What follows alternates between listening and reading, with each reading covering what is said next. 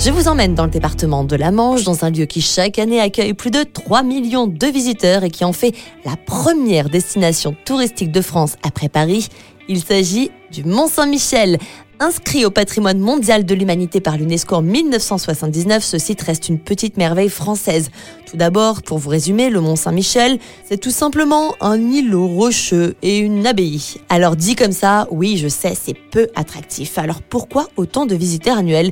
Eh bien, pour observer un coucher de soleil exceptionnel, pour se balader au beau milieu de la Manche à pied ou encore à vélo, ou encore pour découvrir l'abbaye, les remparts et bien d'autres choses qui n'appartiennent qu'à ce lieu atypique. Cet îlot s'élève au-dessus d'une plaine sablonneuse de 92 mètres d'altitude, ce qui signifie littéralement que les 27 montois annuels, c'est-à-dire les habitants du Mont Saint-Michel, ont les pieds dans l'eau.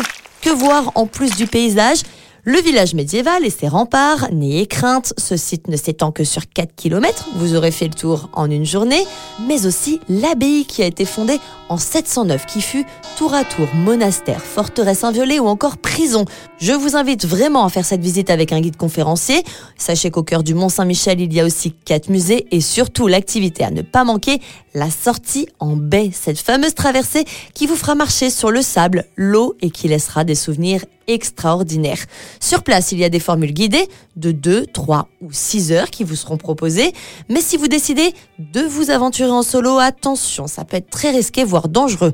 La marée, les sables mouvants ou encore les cours d'eau instables seront des embûches non négligeables. Pour visiter ce qui est considéré comme étant la frontière entre la Normandie et la Bretagne, rien de plus simple. Prenez la 13 en direction de Caen, puis la 84 direction Avranches-Rennes et surtout, n'oubliez pas de nous envoyer vos plus belles photos sur la page Facebook Sanef 177.